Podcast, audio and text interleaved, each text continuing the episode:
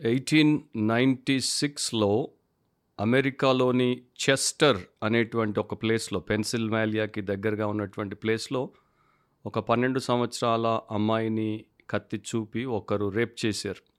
అది ఒక దారుణమైనటువంటి పాపం. కాకపోతే ఆ సమయంలో అలాంటి పరిస్థితుల్లో ఆ పాప పడిపోయింది. తొమ్మిది మాసాల తర్వాత ఆమె గర్భవతిగా ఒక బిడ్డకు జన్మనిచ్చింది.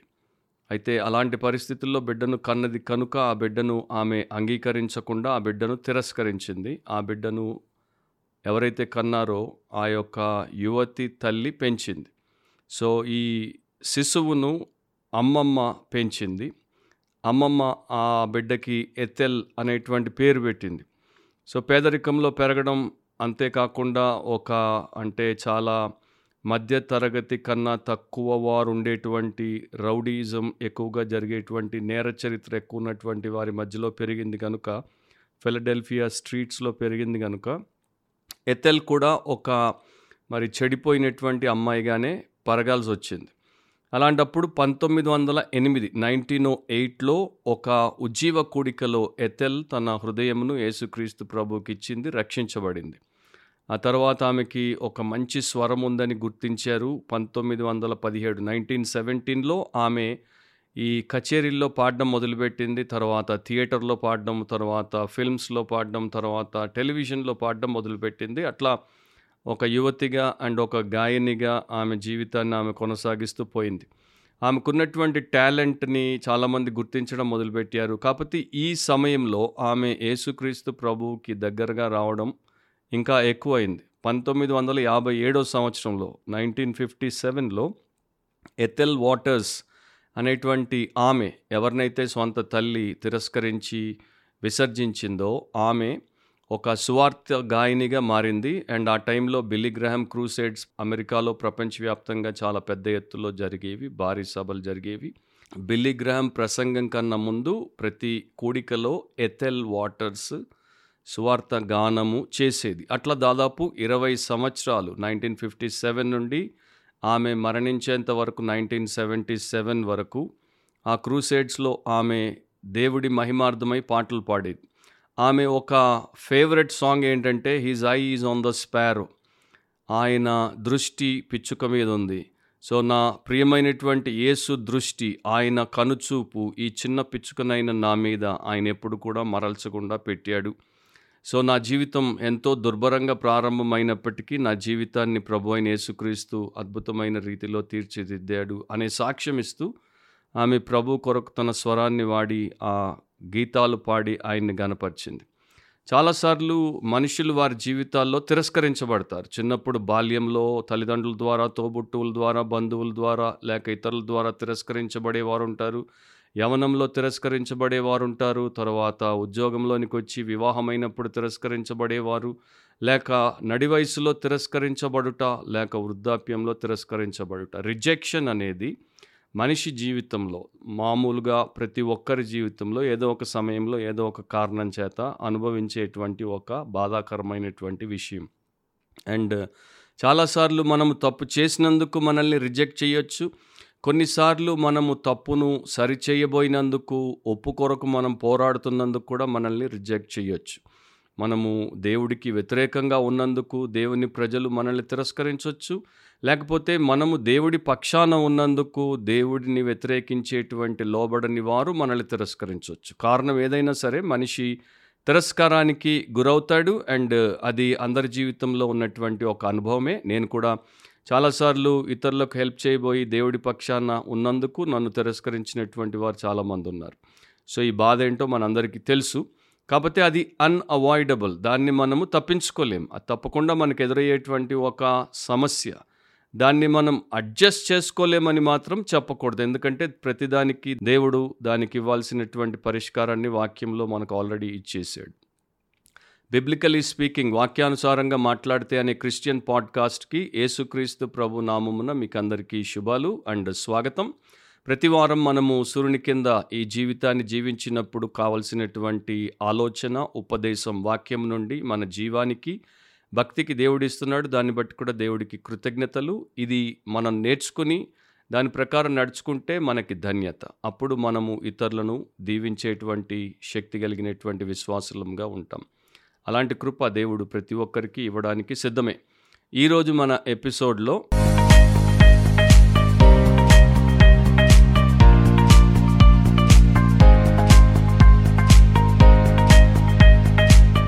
మన అంశం ఏంటంటే రిజెక్షన్ తిరస్కారము రిజెక్షన్ తిరస్కారము. అది మన టాపిక్ ఈరోజు. అండ్ బ్రీఫ్గా దేవుడి వాక్యంలో నేర్పించబడేటువంటి సత్యమును మనము చూస్తాం. మూడు విషయాలు నేను మీతో పంచుకుంటాను. మొదటిది the problem of rejection the problem of rejection తిరస్కారము అనేటువంటి ఒక సమస్య. యోహాన్ సువార్త ఒకటో అధ్యాయం పదకొండవ వచనంలో ఆయన తన స్వకీయుల యొద్దకు వచ్చెను. ఆయన స్వకీయులు ఆయనను అంగీకరింపలేదు అని రాయబడింది. ఆయన అంటే యేసుక్రీస్తు. దేవుని కుమారుడు నిత్యుడగు పరిశుద్ధుడు రారాజు ప్రభువుల ప్రభు. ఆయన పాపము లేనటువంటి ఆయన ఈ పాపిస్టి లోకంలో అండ్ ముఖ్యంగా తన జాతి ప్రజల మధ్యలోనికి యూదుల మధ్యలోనికి ఆయన వచ్చినప్పుడు ఆయన స్వంత వారే ఆయన్ని అంగీకరించలేదు అని రాయబడింది. అంటే వారే ఆయనని తృణీకరించారు వారే ఆయనని తిరస్కరించారు. ఇక అందరిలోకెల్లా పరమ పవిత్రుడు అందరిలోకెల్లా ప్రేమ స్వరూపుడు అందరి ప్రయోజనం కొరకు తన ప్రాణాలనే పనంగా పెట్టేసినటువంటి ఆయన్నే ఈ లోకం తృణీకరించినప్పుడు నిన్ను నన్ను తృణీకరించదు తిరస్కరించదు అనుకుంటే మనల్ని మనం మోసపుచ్చుకున్నట్టే. సో ఈ రిజెక్షన్ అనేది తిరస్కారం అనేది మానవ సమాజంలో ఉన్నటువంటి పాపానికి పర్యావసానంగా వచ్చింది. అది ఎట్లా వచ్చిందో కూడా దేవుడి వాక్యంలో మనకి చెప్పబడుతోంది. మొదటి మానవులైనటువంటి ఆదాము అవ్వలు దేవుడిని తిరస్కరించారు. దేవుడి ఆజ్ఞను తిరస్కరించారు. దేవుడు వారి కొరకు ఉద్దేశించినటువంటి జీవితాన్ని తిరస్కరించారు. వారికి కావలసినట్టు వారు పాపంలో పడిపోయి పతనమైపోయారు. ఇక అప్పటి నుండి మనిషి స్వతహాగా దేవుణ్ణి తిరస్కరించేవాడిగా తనకు వ్యతిరేకంగా ఉన్నటువంటి ప్రతి ఒక్కరిని తిరస్కరించేవాడిగా తనను మరి కాదన్న వారిని లేకపోతే తనకిష్టం లేని వారిని ఏ కారణం చేతైనా కావచ్చు. తిరస్కరించేవానిగా పెరిగిపోతున్నాడు. అందుకనే లోకంలో తిరుగుబాటు అనేది దుష్టత్వం అనేది విస్తృత స్థాయిలోనికి వచ్చేసింది. దేవుడు ఏం చేస్తాడంటే తిరుగుబాటుదారులను తిరస్కరిస్తాడు. వారు బుద్ధి తెచ్చుకొని తిరిగి వస్తే అంగీకరిస్తాడు. దేవుడు న్యాయాధిపతి దేవుడు పరిశుద్ధుడు గనుక ఆయన ప్రతిదానికి న్యాయము చేయాలి. అండ్ ఆ న్యాయము పవిత్రముగా చేయాలి కనుక ఆ ప్రకారం పనిచేస్తాడు. ఓల్డ్ టెస్టమెంట్లో పాత నిబంధన నుండి న్యూ టెస్టమెంట్ వరకు మనం చూస్తే ఎన్నో స్టోరీస్ మనకు కనబడతాయి. నిజమైనటువంటి జీవిత గాథలు వాటిలో తిరస్కరించబడినటువంటి వారు చాలామంది మన కొరకు వాక్యంలో రాయబడ్డారు. నేను కొందరిని మీకు జ్ఞాపకం చేస్తాను. నోవాహు అతని కుటుంబము పాపిష్టి లోకము చేత తిరస్కరించబడింది. వారు ఎనిమిది మంది మాత్రమే దేవుడి వైపు ఉండి భక్తితో ఉండి భయముతో ఉండి పవిత్రంగా బ్రతుకుతూ ప్రపంచానికి దేవుడి తరపున హెచ్చరిక చేసినప్పుడు అందరూ వారిని తిరస్కరించారు ఎగతాళి చేశారు. కానీ వీరు మాత్రమే ఆ జలప్రలయంలో రక్షించబడ్డారు మిగతా అందరూ నశించిపోయారు. యోసేపుని అతని స్వంత స్వార్థపు సహోదరులు తిరస్కరించారు. మొదట చంపేద్దాం అనుకున్నారు కానీ తర్వాత ఒక ఆయన అడ్డుపడ్డాడు కనుక అమ్మేశారు. ఇక మోషేని ఆయన యొక్క రాజు అతనితో ఉన్నటువంటి ఆయన యొక్క సాతాను సంబంధమైన సేవకులందరూ కూడా మోషేని తిరస్కరించారు. ఇర్మియా ప్రవక్త ఆయన ఒక గొప్ప ప్రవక్తగా ఏమాత్రం రాజీ పడని ప్రవక్తగా దేశక్షేమం ప్రజాక్షేమం కొరకు దేవుడి సత్యాన్ని పలికిన ప్రవక్తగా ఉన్నప్పుడు ఆయన్ని ఆ యొక్క దేశంలో ఉన్నటువంటి మూర్ఖపు రాజులు తిరస్కరించారు. యేసుక్రీస్తు ప్రభు అందరి చేత తిరస్కరించబడ్డాడు. ఓల్డ్ టెస్టమెంట్లో న్యూ టెస్టమెంట్లో ఆయన ప్రతి విధమైనటువంటి పాపి చేత తిరస్కరించబడ్డాడని బైబిల్ చెప్తోంది. లూకా సువార్త పదవ అధ్యాయం పదహారో వచనంలో మీ మాట వినువాడు నా మాట వినును మిమ్మును నిరాకరించువాడు నన్ను నిరాకరించును నన్ను నిరాకరించువాడు నన్ను పంపిన వానిని నిరాకరించునా నేను ఇది యేసుప్రభు చెప్పాడు. సో ఆయన శిష్యుల్ని పంపినప్పుడు మీ మాట వారు వింటే నా మాట విన్నట్టు మిమ్మల్ని వారు నిరాకరిస్తే మిమ్మల్ని తిరస్కరిస్తే మిమ్మల్ని రిజెక్ట్ చేస్తే నన్ను రిజెక్ట్ చేసినట్టు అండ్ నన్ను రిజెక్ట్ చేస్తే నన్ను పంపినటువంటి తండ్రి అయిన దేవుడిని రిజెక్ట్ చేసినట్టు అని చాలా స్పష్టంగా ప్రభు చెప్పాడు. అయినా కూడా రిజెక్షన్ అనేది ప్రతినిత్యం లోకంలో జరుగుతూనే ఉంటుంది. ఇంతకీ రిజెక్షన్ అంటే ఏంటి? తిరస్కారం అంటే ఏంటి? ఒకరిని పూర్ణముగా అంగీకరించక వారిని పూర్తిగా తోసివేయుట. వారికి ఇవ్వాల్సినటువంటి విలువనివ్వకుండా వారిని విలువ లేని ఎన్నిక లేని వారిగా ఎంచుట. సో ఒక మనిషికి విలువనివ్వనప్పుడు వాడిని మన జీవితంలో మనము కలిగి ఉండడానికి అంగీకరించడానికి ఇష్టపడం కనుక వాడిని త్రోసివేస్తాం తృణీకరిస్తాం విసర్జిస్తాం. సో అది ప్రపంచంలో అన్ని స్థాయిల ప్రజలు అన్ని సమయాల్లో అనుభవించేటువంటిది. మనుషులు తిరస్కరిస్తారు అంటే దాంట్లో మనం ఆశ్చర్యపోవాల్సినటువంటి అవసరం లేదు. కానీ కొంతమందికి ఎట్లాంటి ఫీలింగ్ ఉంటుందంటే నన్ను దేవుడు కూడా తిరస్కరించాడు. ఈవెన్ గాడ్ రిజెక్టెడ్ మీ వారిలో ఏదో తప్పు వారిలో ఏదో లోపం వారిలో ఏదో దోషం వారిలో ఏదో అక్రమం వారిలో ఏదో సరైనటువంటి అంశం లేకపోవడం చేత వారు దాంట్లో నుండి బయటపడరు వ్యసనంలో పడిపోతారు వారు అట్లాగే ఉంటారు. సో ఇతరులు వారిని చీదరించుకున్నారు కనుక కుటుంబ సభ్యులు చెప్పి చెప్పి చెప్పి విసుకొచ్చిన తర్వాత విడిచిపెట్టేసి నీవు మారవు నీవు ఎందుకు ఉపయోగపడవు? పో మాకు కూడా అక్కర్లేదని చీదరించుకున్నప్పుడు వారు ఏమనుకుంటారంటే ఏ కుటుంబం అయితే నన్ను కాదందో ఏ సమాజం అయితే నన్ను కాదందో దాని ప్రకారం ఆ దేవుడు కూడా వారికి సంబంధించిన దేవుడు కూడా నన్ను కాదంటున్నాడు నన్ను తిరస్కరిస్తున్నాడు అని అనుకుంటారు. అది అసత్యం. దేవుడు ఎలాంటి పాపినైనా ప్రాయశ్చిత్తపడి తన పాదాల దగ్గరకు వచ్చి ఆశ్రయిస్తే అంగీకరిస్తాడు వాడిని బాగు చేస్తాడు వాడిని తిరస్కరించడు. కీర్తన తొంభై నాలుగు పద్నాలుగులో ఇట్లా రాయబడింది. యహోవా తన ప్రజలను ఎడబాయువాడు కాడు తన స్వాస్థ్యమును విడనాడువాడు కాడు. ఇంగ్లీష్లో అయితే ప్లెయిన్ అండ్ సింపుల్గా ఉంటుంది. The Lord will not reject his people అంటే ప్రభు తన ప్రజలను తిరస్కరించడు. ఆయన ప్రజలు ఎవరు పాపులే. ఎన్నో రకాలైనటువంటి ఘోర కృత్యాలు చేసిన వారే. కానీ వివేకం వచ్చినప్పుడు వారు దాన్ని తెలుసుకుని పశ్చాత్తాపడి వారు దేవుడికి వ్యతిరేకంగా మేము పాపం చేశామని గుర్తించి ఆయన దగ్గరికి వచ్చి క్షమాపణ కోరి ఆయన్ని వారి జీవితాలు బాగు చేయమంటే ఆయన తప్పకుండా వారిని బాగు చేస్తాడు వారిని తిరస్కరించడు అని దేవుడు చెప్తున్నాడు. కానీ లోపల గుణం లేకుండా పైన ఆకారం ఉండి పైన వేషం ఉండి పైన సౌందర్యం ఉంటే మాత్రం ఆయన వారిని తిరస్కరిస్తాడు. అట్లాంటి వారిని కూడా బైబిల్లో ఎంతోమందిని మనం చూస్తాం. సమయం లాంటి ప్రవక్త పైవేషాన్ని చూసి పడిపోబోయినప్పుడు దేవుడు అన్నాడు పైవేషాన్ని నేను చూడను హృదయాన్ని చూస్తాను గుణాన్ని చూస్తాను శీలాన్ని వ్యక్తిత్వాన్ని చూస్తాను. ఆ వ్యక్తి నాకు కావాలో లేదో వాడి వ్యక్తిత్వాన్ని బట్టి నేను నిర్ణయిస్తానని చెప్పి మీరు మొదటి సమయాలు పదహారో అధ్యాయం ఏడో వచనాన్ని చూస్తే నేను అతని అతడు అంటే ఎలియాబు దావీది యొక్క అన్నయ్య. అతని త్రోసివేసి ఉన్నాను. మనుషులు పైరూపమును లక్ష్యపెట్టుదురు కానీ యహోవా హృదయమును లక్ష్యపెట్టును అని చెప్పేశాడు. సో ఎలియాబు పైకి చాలా క్యారిస్మాటిక్ లీడర్గా ఉన్నాడు. కానీ క్యారెక్టర్లెస్ ఫెలో కనుక దేవుడు తోసేశాడు. దావీదుకు క్యారెక్టర్ ఉంది కనుక దేవుడు అతన్ని అంగీకరించాడు. సో ఇప్పుడు రిజెక్షన్ అనేటువంటి ఈ విషయానికి రూట్ కాజ్ ఏంటి? అంటే దీని యొక్క మూలం ఏంటి? ఎందుకు మనము రిజెక్ట్ చేయబడతాం? ఎందుకు రిజెక్షన్ అనేది మనకు అయిష్టం?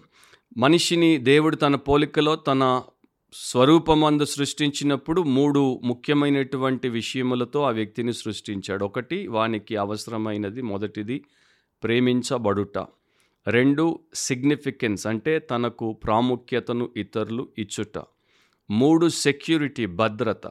సో ప్రతి మనిషి నాగరికుడు అనాగరికుడు చదువున్నవాడు చదువు లేనివాడు ఎవరైనా సరే కోరుకునే మూడు మూల విషయాలు ఫౌండేషనల్ ఇష్యూస్ ఇన్ లైఫ్ ఏంటి అంటే లవ్ సిగ్నిఫికెన్స్ సెక్యూరిటీ. ప్రేమించబడాలి ప్రాముఖ్యంగా ఎంచబడాలి అండ్ భద్రంగా ఉండాలి లేకపోతే భద్రత ఉండాలి. సో తనని ఎవరైనా ప్రేమించట్లేదనుకోండి తనకెవరైనా విలువనివ్వట్లేదనుకోండి తనని ఎవరైనా విశిష్టముగా ఎంచట్లేదనుకోండి తనకు ఉన్నటువంటి భద్రత ఉండదు. సో తాను వెంటనే ఇన్సెక్యూర్గా ఫీల్ అయిపోతాడు అంటే చాలా అభద్రతా భావం వచ్చేస్తుంది. ఇన్సిగ్నిఫికెంట్ అంటే విలువలేని వాడిని పనికిరాని వాడిని బాధపడిపోతుంటాడు. అండ్ తనను ఇతరులు ప్రేమించట్లేదు కనుక తన మరి రెసిప్రొకేషన్గా ఏం చేస్తాడంటే అందరినీ ప్రేమించకుండా ద్వేషించుట అయిష్టత చూపుట వేరైపోవుట ప్రారంభమవుతుంది. అండ్ ఇది ఒక ఫ్యామిలీలో అవ్వచ్చు. తల్లిదండ్రులకి పిల్లలకి మధ్యలో అవ్వచ్చు భార్యాభర్తలకి మధ్యలో అవ్వచ్చు తోబుట్టువులకి మధ్యలో అవ్వచ్చు ఎవరి మధ్యలో అయినా అవ్వచ్చు. ఇట్లాంటిది జరగడం మొదలుపెట్టగానే రిజెక్షన్ అనేది అక్కడ ప్రారంభమైపోయింది అండ్ అది వారిని వేరు చేస్తూనే ఉంటుంది. ఇంకా ఇంకా దూరం చేస్తూనే ఉంటుంది.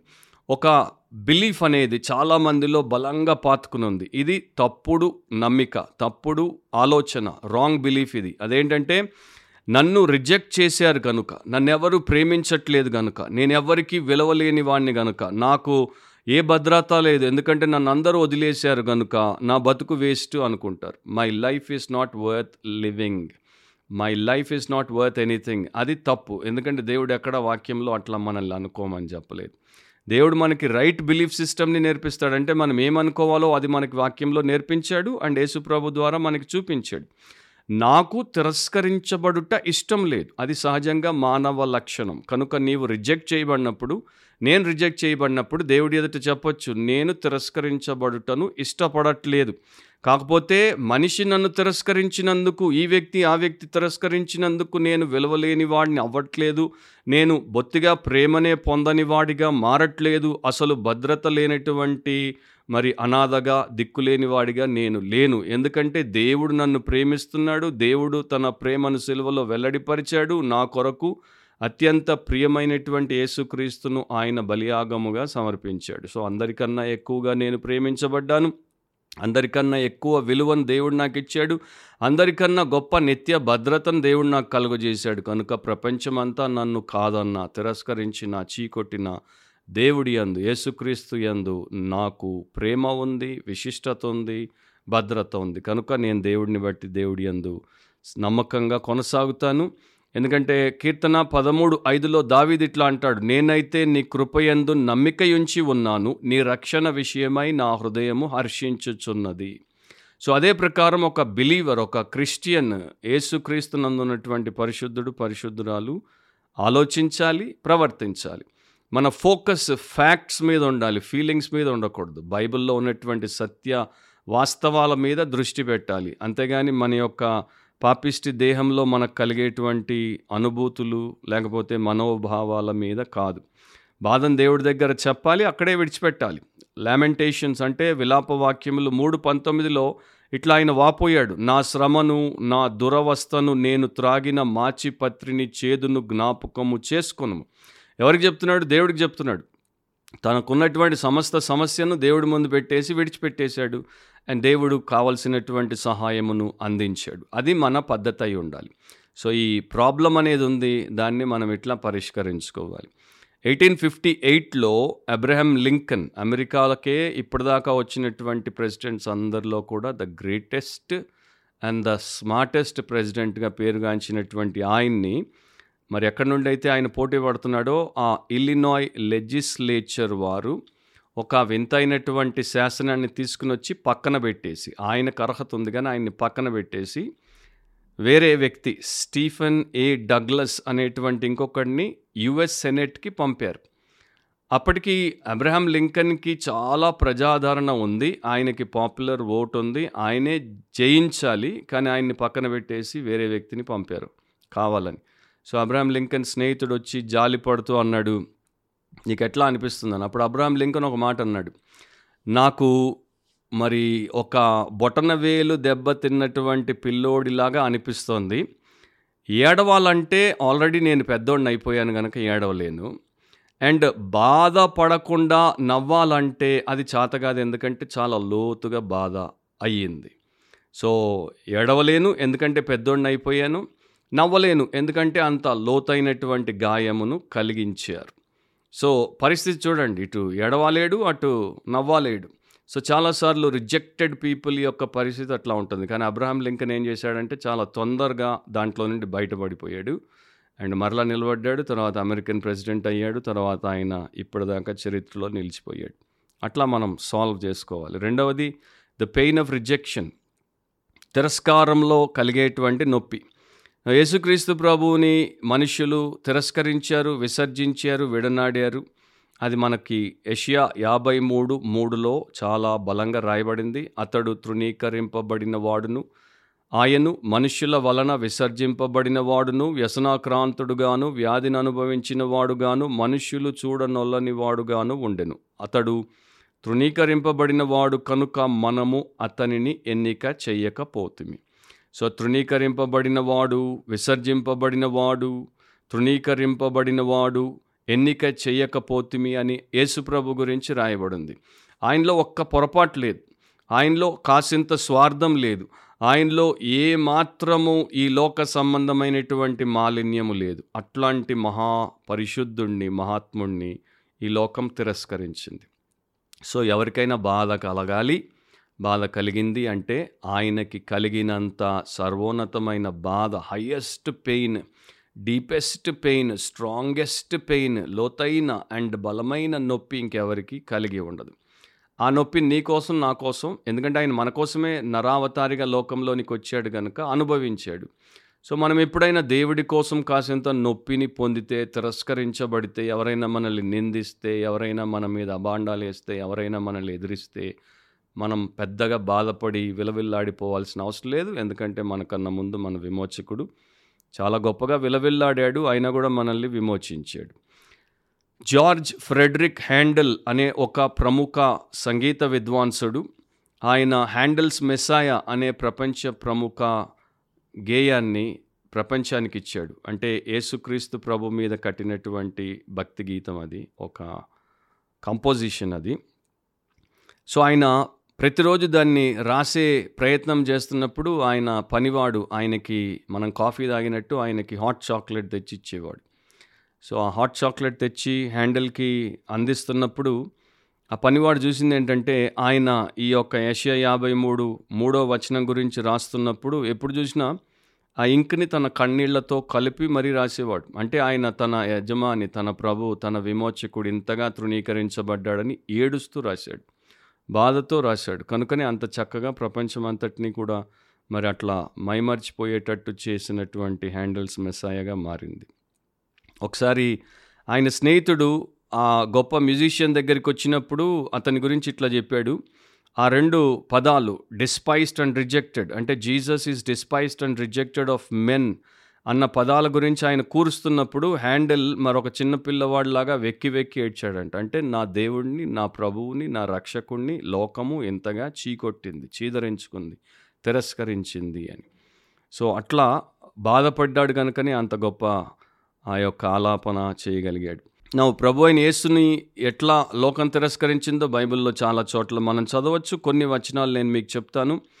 నూట పద్దెనిమిదవ కీర్తన ఇరవై రెండవ వచనంలో ఇట్లా ఉంది. ఇల్లు కట్టువారు నిషేధించిన రాయి మూలకు తలరాయి ఆయను. ఆయన్ని లోకం నిషేధించింది. ఆయన్ని లోకం తిరస్కరించింది. కానీ ఆయనే లోకానికి మూలరాయిగా మారాడు. లేకపోతే లోకమంతటికి రక్షణ పొందాలంటే ఆయన మాత్రమే ఏకైక రక్షకుడిగా ఉన్నాడు.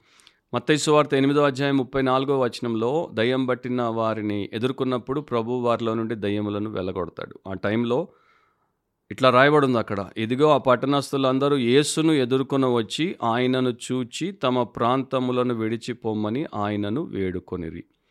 ఎందుకు ఆయన అక్కడి నుండి వెళ్ళిపోమన్నారు హోల్ టౌన్ ఆయన్ని తిరస్కరించారు. అందరూ ముక్తకంఠంతో అందరూ ఏకభావంతో ఆయన్ని రిజెక్ట్ చేశారు. ఎందుకు? ఎందుకంటే దయ్యములను వారి పందుల్లోనికి పంపాడు. అవన్నీ చచ్చిపోయాయి. వారికి నష్టాన్ని కలిగించాడు అంటే వారి వ్యాపారంలో వారికి నష్టం వచ్చేట్టు చేశాడు. అంతేగాని వారిని నిత్య నాశనం నుండి రక్షించుటకు వచ్చాడన్నది వారు గుర్తించలేకపోయారు. సో ప్రపంచంలో చాలామంది యేసును తిరస్కరించినప్పుడు పెద్ద పొరపాటు చేస్తారు. ఏంటంటే యేసును నమ్ముకుంటే మా కులాన్ని మేము విడిచిపెట్టాలి యేసును నమ్ముకుంటే మా పాపాన్ని మేము విడిచిపెట్టాలి యేసును నమ్ముకుంటే మా బంధువర్గాన్ని మేము విడిచిపెట్టాలి యేసును నమ్ముకుంటే మా తల్లిదండ్రులకు లేక మా ఇంటి వారికి వ్యతిరేకంగా మేము నిలబడాలి. సో ఇట్లాంటి చిన్న చిన్న విషయాల కొరకు ఈ ఇవి వారికి పెద్ద నష్టాలు అనుకుంటారు. కనుక యేసును తిరస్కరిస్తారు. అండ్ వారి నిత్యనాశనానికి ఎట్లాగో వీళ్ళందరినీ విడిచి మరెన్నడూ వారిని చూడక కలవక కలిగి ఉండక నిత్యనాశనానికి అటు దేవుడు ఉండడు వీరు ఉండరు. రెంటికి చెడిన రేవడిలాగా సర్వనాశనం అవ్వడానికి ఇష్టపడతారు. అది ఎంత మూర్ఖత్వం ఎంత అవివేకం. కలూక పదిహేడు ఇరవై ఐదులో మీరు చూస్తే అయితే ముందుగా ఆయన అనేక హింసలు పొంది ఈ తరము వారి చేత ఉపేక్షింపబడవలెను. రిజెక్టెడ్ బై దిస్ జనరేషన్ ఆయన సమయంలో ఒక పట్టణం వారు మాత్రమే ఆయన తిరస్కరించలేదు. ఆయన తరమంతా కూడా ఆయన తిరస్కరించింది. ఆయన అంగీకరించిన వారు చాలా తక్కువ మంది. ఆయన్ని తిరస్కరించిన వారే చాలా ఎక్కువ మంది. Majority rejected Jesus Christ whole generation rejected Jesus Christ ఇక అప్పటి నుండి ప్రతి తరము ప్రపంచవ్యాప్తంగా యేసుక్రీస్తును విసర్జిస్తున్నారు యేసుక్రీస్తును తిరస్కరిస్తున్నారు. అది చరిత్ర చెప్పేటువంటి సత్యం. లూకా తొమ్మిది ఇరవై రెండులో ప్రభు చెప్పాడు మనుష్య కుమారుడు బహుశ్రమలు పొంది పెద్దల చేతను ప్రధాన యాజకుల చేతను శాస్త్రుల చేతను విసర్జింపబడి చంపబడి మూడవ దినమున లేచుట అగత్యమని చెప్పాను. ఆయనకు బాగా తెలుసు. నేను ఇట్లా వీరందరి చేత విసర్జించబడతాను వీరందరి చేత చీకొట్టబడతాను వీరందరి చేత చంపబడతానని అయినా కూడా మన కోసం వచ్చాడు. కానీ మనమేమో దేవుడి కోసం కాసింత మరి తిరస్కారాన్ని తీసుకోవడానికి మనం చాలా ఇబ్బంది పడిపోతాం బహుగా ఆలోచిస్తాం.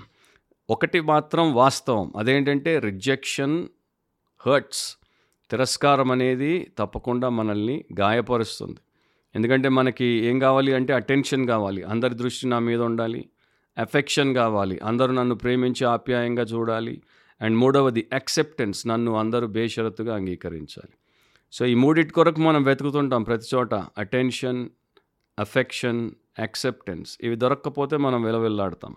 అండ్ యేసుకి ఇవేవి దొరకలేదు. కాకపోతే ఆయన ఈ మూడింటిని వారికి ఇచ్చాడు. ఆయన వారికి అటెన్షన్ ఇచ్చాడు. ఆయన వారికి అఫెక్షన్ ఇచ్చాడు అండ్ సిలువ కార్యం ద్వారా వారందరినీ తిరిగి దేవుడి యొక్క పిల్లలగుటకు అంగీకరించి దేవుడి దగ్గరికి వారిని తీసుకుని వచ్చాడు.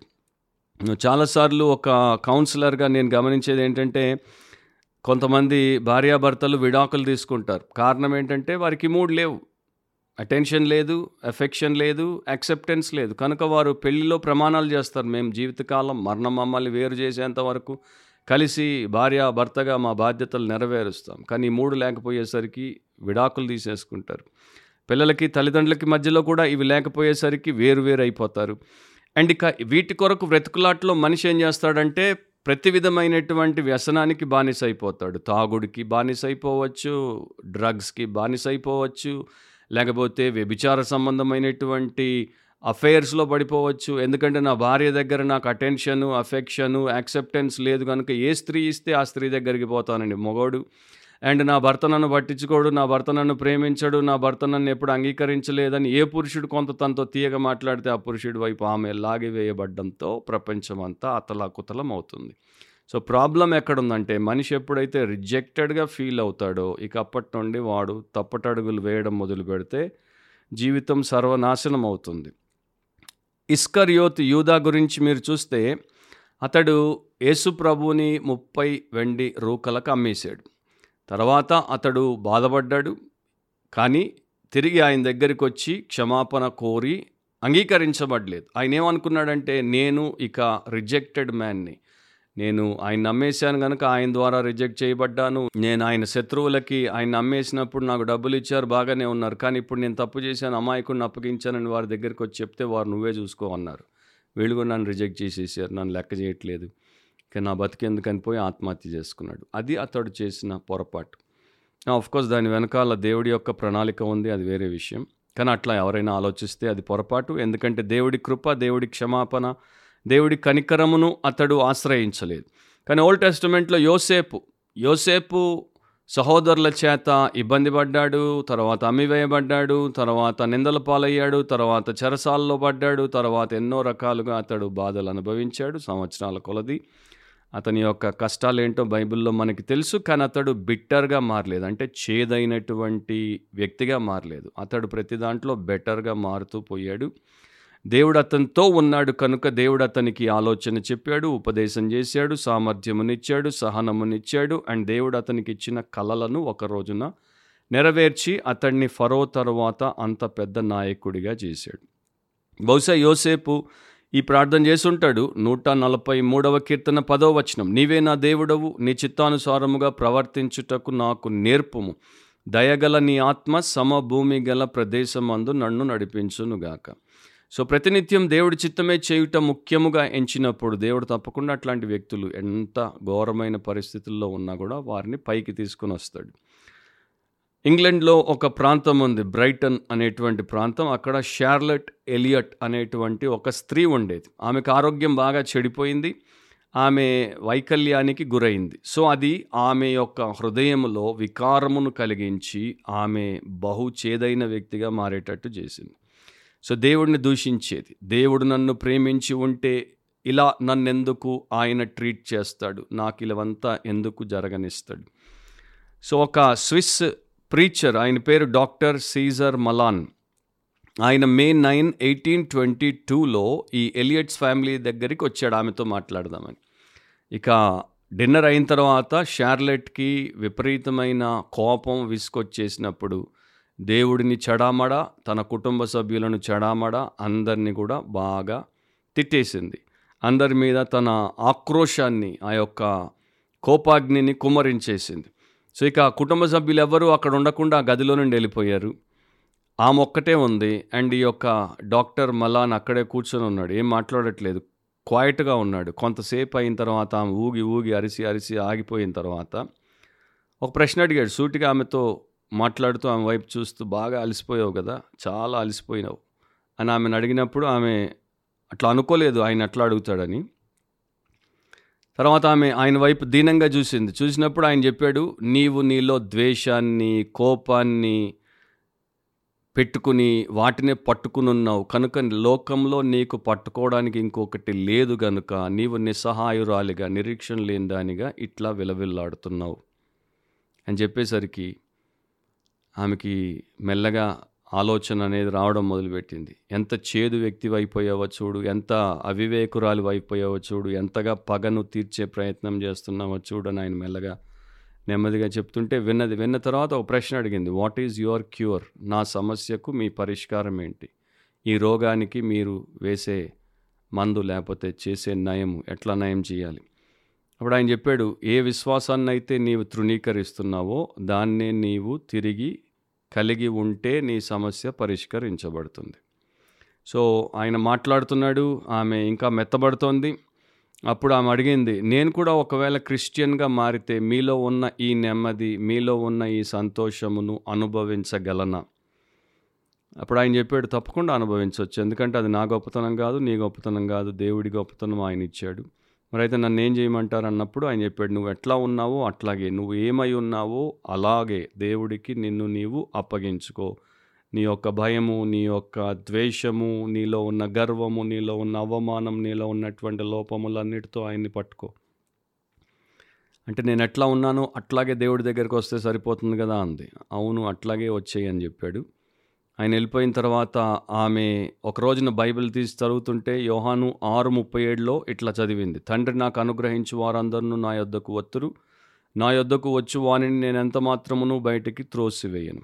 కా వచనాన్ని ఆమె పట్టుకుంది. ఎందుకంటే యేసుప్రభు చెప్పాడు నా యొద్దకు వచ్చు వానిని నేను ఎంత మాత్రమును త్రోసివేయను బయటికి త్రోసివేయను. అంటే ఎవరైనా నా దగ్గరికి వస్తే వారిని నేను ఎన్నటికీ రిజెక్ట్ చేయను.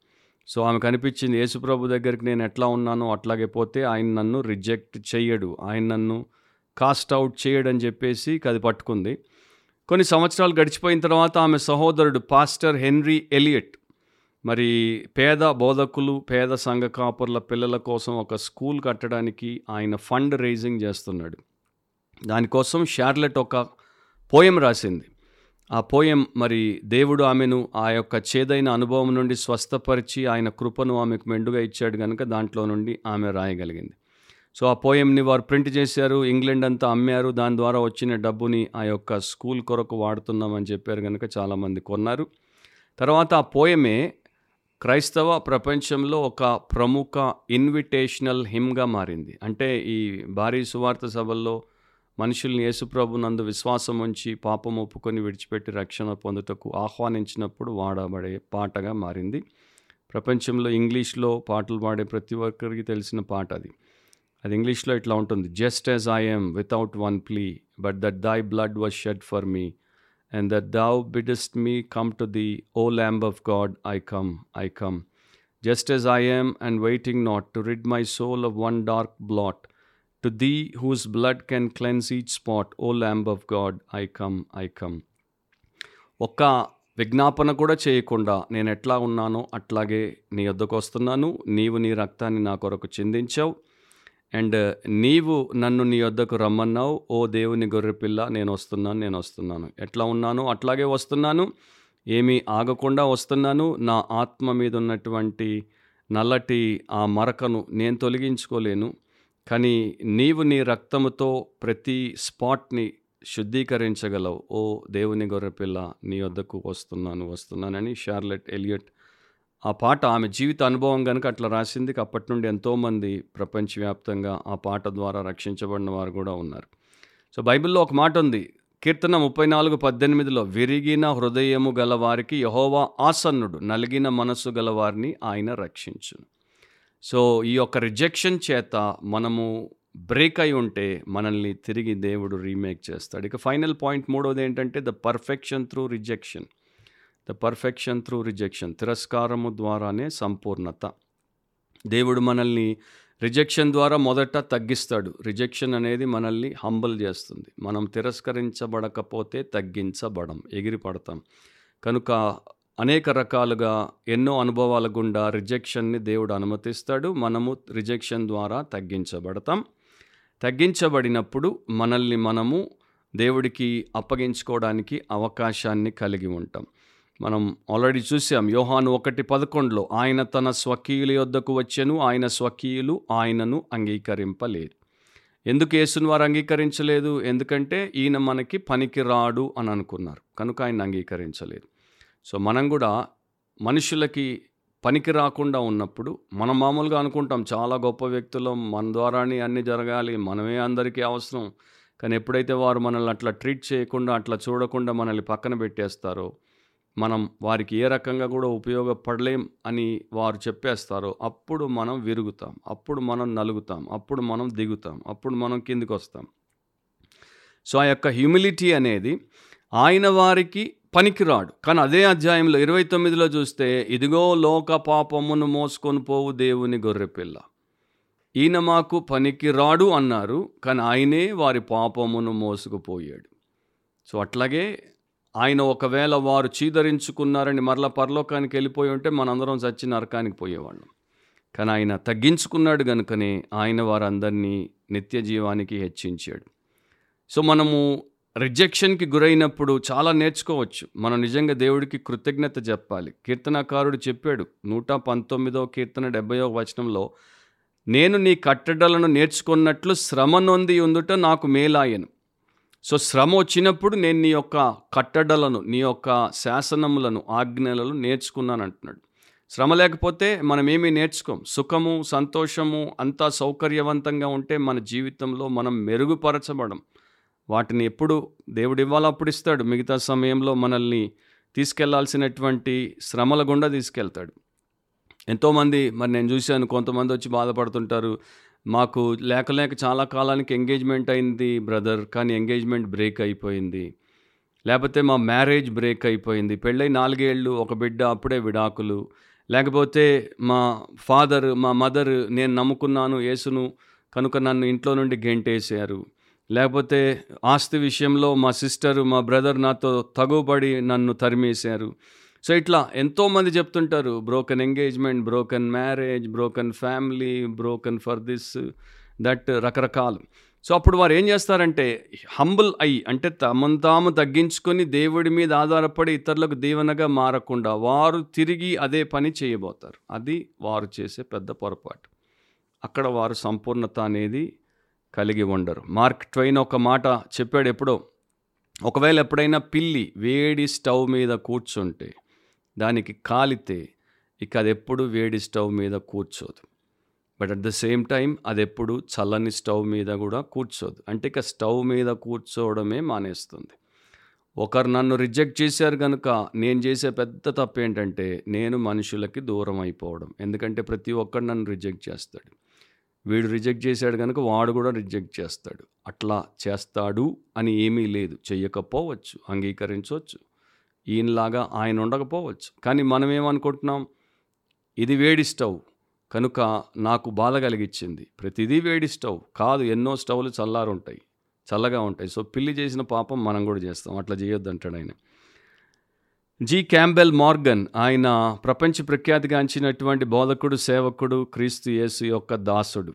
ఆయన ఎయిటీన్ ఎయిటీ ఎయిట్లో వెస్లియన్ మినిస్ట్రీలో పరిచారకుడిగా చేరడానికి వెళ్ళినప్పుడు వారు అతనికి ఒక పరీక్ష పెట్టారు. నూట యాభై మంది యవనస్తులు ఆ యొక్క జాన్ వెస్లీ యొక్క చర్చ్ మినిస్ట్రీలో ఆయన యొక్క మెథడిస్ట్ మూమెంట్లో చేరి సేవ చేయడానికి వచ్చినప్పుడు వారికి రిటర్న్ ఎగ్జామ్ పెట్టారు. రిటర్న్ ఎగ్జామ్లో క్యాంబెల్ మార్గన్ పాస్ అయ్యాడు. దాని తర్వాత వారందరికీ ట్రయల్ సర్మన్ అంటే అందరి ఎదుట ప్రసంగం చేయడానికి అవకాశం ఇచ్చారు. ఆ ప్యానెల్ ముందు ప్రసంగం చేయాలి. సో నూట యాభై మంది ప్రసంగం చేస్తే దాంట్లో నూట ఐదు మందిని రిజెక్ట్ చేశారు. జస్ట్ నలభై ఐదు మందినే ప్రసంగికులుగా వారు ఎంచుకున్నారు. దాంట్లో నూట ఐదులో క్యాంబెల్ మార్గన్ పేరు ఉంది చాలా డిజెక్టెడ్గా అంటే నిరాశ చెంది తన తండ్రికి ఒక ఒకే ఒక లెటర్ రాసినప్పుడు టెలిగ్రామ్ పంపినప్పుడు దాంట్లో రిజెక్టెడ్ అని రాశాడు తిరస్కరించబడ్డాను. తన డైరీలో రాసుకున్నాడు అంతా చీకటిగా ఉంది ఏది కూడా నెమ్మదిగా లేదు అయినా దేవుడికి అంతా తెలుసు. సో తండ్రి దగ్గర నుండి ఆన్సర్ వచ్చింది వెంటనే టెలిగ్రామ్లో rejected on earth accepted in heaven dad అని. భూమి మీద తిరస్కరించబడ్డావు పరలోకంలో అంగీకరించబడ్డావు నాన్న. సో అది ఈయన తీసుకున్నాడు. భూమి మీద వీరు నన్ను తిరస్కరించారు ప్రసంగికుడిగా పనికిరానన్నారు కానీ పరలోకంలో దేవుడు నాకు పిలుపునిచ్చాడు దేవుడు నన్ను ప్రతిష్ఠిస్తాడు దేవుడు నన్ను వాడుకుంటాడు.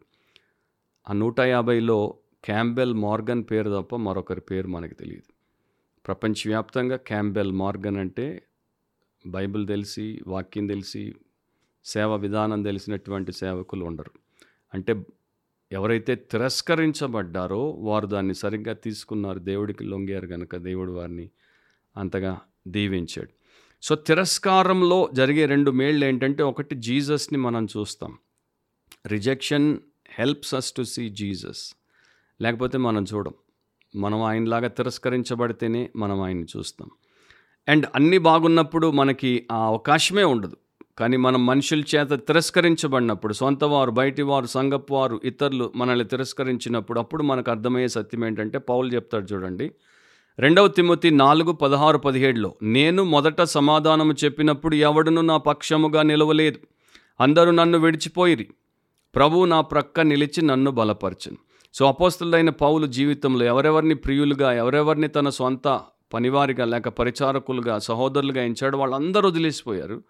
అప్పుడు ప్రభు నా ప్రక్క నిలిచి నన్ను బలపరచను. అందరూ పోయారు కనుక యేసును బాగా చూడగలిగాడు. మనం కూడా మన చుట్టూ మనుషులుంటే మనం యేసును చూడలేం. మనుషులు పోయినప్పుడు యేసును చూడవచ్చు కనుక అది చాలా మంచిది. రెండవది rejection helps us to be more like Jesus యేసులాగా మారడానికి తిరస్కారం అనేది చాలా ఉపయోగపడుతుంది. ఎందుకంటే నిజముగా మనం ఒకరిని ప్రేమించాలంటే వారు మనల్ని ప్రేమించనప్పుడే అది సాధ్యం. వారు మనల్ని ప్రేమించి మనం వారిని ప్రేమిస్తే అది పెద్ద విశేషమే కాదు. ఎందుకంటే సుంకర్లు సుంకర్లకి పాపులు పాపులకి అదే పద్ధతిలో ఒకరికొకరు చేసుకుంటూ ఉంటారు. రియల్ లవ్ అనేది నీవు రిజెక్ట్ అయినప్పుడు నీవు చూపించేది. సో దేవుడు లోకమును ఎంతో ప్రేమించాడు. ఎంత ప్రేమించాడు? చాలా గొప్పగా ప్రేమించాడు. ఆయన ప్రేమ ఎంత గొప్పదో మరి నేను మీకు చెప్పాలా. సో యేసు క్రీస్తు తన స్వకీయుల దగ్గరికి వచ్చినప్పుడు వారు ఆయన్ని అంగీకరించకపోయినా ఆయన వారిని ప్రేమించి వారి పాపాన్ని మోసాడు అలా ఆయన తన యొక్క అసాధారణమైనటువంటి ప్రేమను చూపాడు. కనుకనే మనం కూడా ఆ ప్రకారము ఏమీ తిరిగి ఆశించకుండా ఇతరులను ప్రేమించుటకు యేసుక్రీస్తులాగా మారుటకు దేవుడు నేర్పిస్తాడు. ఒకటి గుర్తుపెట్టుకోండి ముగింపులో మనల్ని ఇతరులు తిరస్కరించినప్పుడు మనం మనుషుల నుండి ఐసోలేట్ అవ్వకూడదు. అంటే మనుషుల్ని విడిచి దూరం అయిపోకూడదు. కానీ మనం ప్రాబ్లం నుండి మనల్ని మనం ఇన్సులేట్ చేసుకోవాలి. ఆ యొక్క సమస్య మనల్ని పాడు చేయకుండా మనల్ని భద్రపరచుకోవాలి. రెండవది డు నాట్ ఎమ్యులేట్ దెమ్ ఆ మనుషులు చేసిన తప్పును మనము తిరిగి చేసి పోటీ పడి వాడు ఒక్క దెబ్బ కొడితే నేను నాలుగు కొడతానన్న తప్పిదం చేయకూడదు. మనం ఏం చేయాలంటే ఇమిటేట్ జీసస్. ఒక చెంప కొడితే ఇంకో చెంప చూపిమన్నాడు. చీదరిస్తే తిరస్కరిస్తే నువ్వు ప్రేమించు ప్రార్థించు అంగీకరించు సేవ చెయ్యి అండ్ దేవుడు వారిని ఎట్లా మార్చాలో అట్లా మారుస్తాడని చెప్పి ఆయన మార్గమును మనకు చూపించాడు కనుక అదే ప్రకారం మనం చేయాలి. సో అట్లా చేస్తే నీవు దేవుడి చేత అంగీకరించబడ్డావు ప్రపంచంలో ఎవరు నిన్ను తిరస్కరించినా నీకేమీ పెద్ద తేడా పడదు. ఎందుకంటే నీవు అందరినీ దీవించే వ్యక్తిగా తయారవుతాం అలాంటి కృప ప్రభు తన వాక్యానికి లోబడే ప్రతి వ్యక్తికి ఇస్తాడు ఇచ్చాడు. దాన్ని బట్టి దేవుడికే స్తోత్రం. మరొకసారి బిబ్లికలీ స్పీకింగ్ వాక్యానుసారంగా మాట్లాడితే అనే క్రిస్టియన్ పాడ్కాస్ట్లో మనల్ని దేవుడు కలిపేంత వరకు జ్ఞాపకం పెట్టుకోండి. ఎప్పుడు కూడా వాక్యానుసారంగా ఆలోచించండి వాక్యానుసారంగా కోరుకోండి వాక్యానుసారంగా మాట్లాడండి వాక్యానుసారంగా ప్రవర్తించండి వాక్యానుసారంగా జీవించండి. అప్పుడు జయం మందే ఫలం మందే అండ్ గొప్ప ఆశీర్వాదం మంది అలాంటి కృప ప్రభు మీకు మీ కుటుంబానికి మీ సంఘానికి అనుగ్రహించునుగాక. ఆమె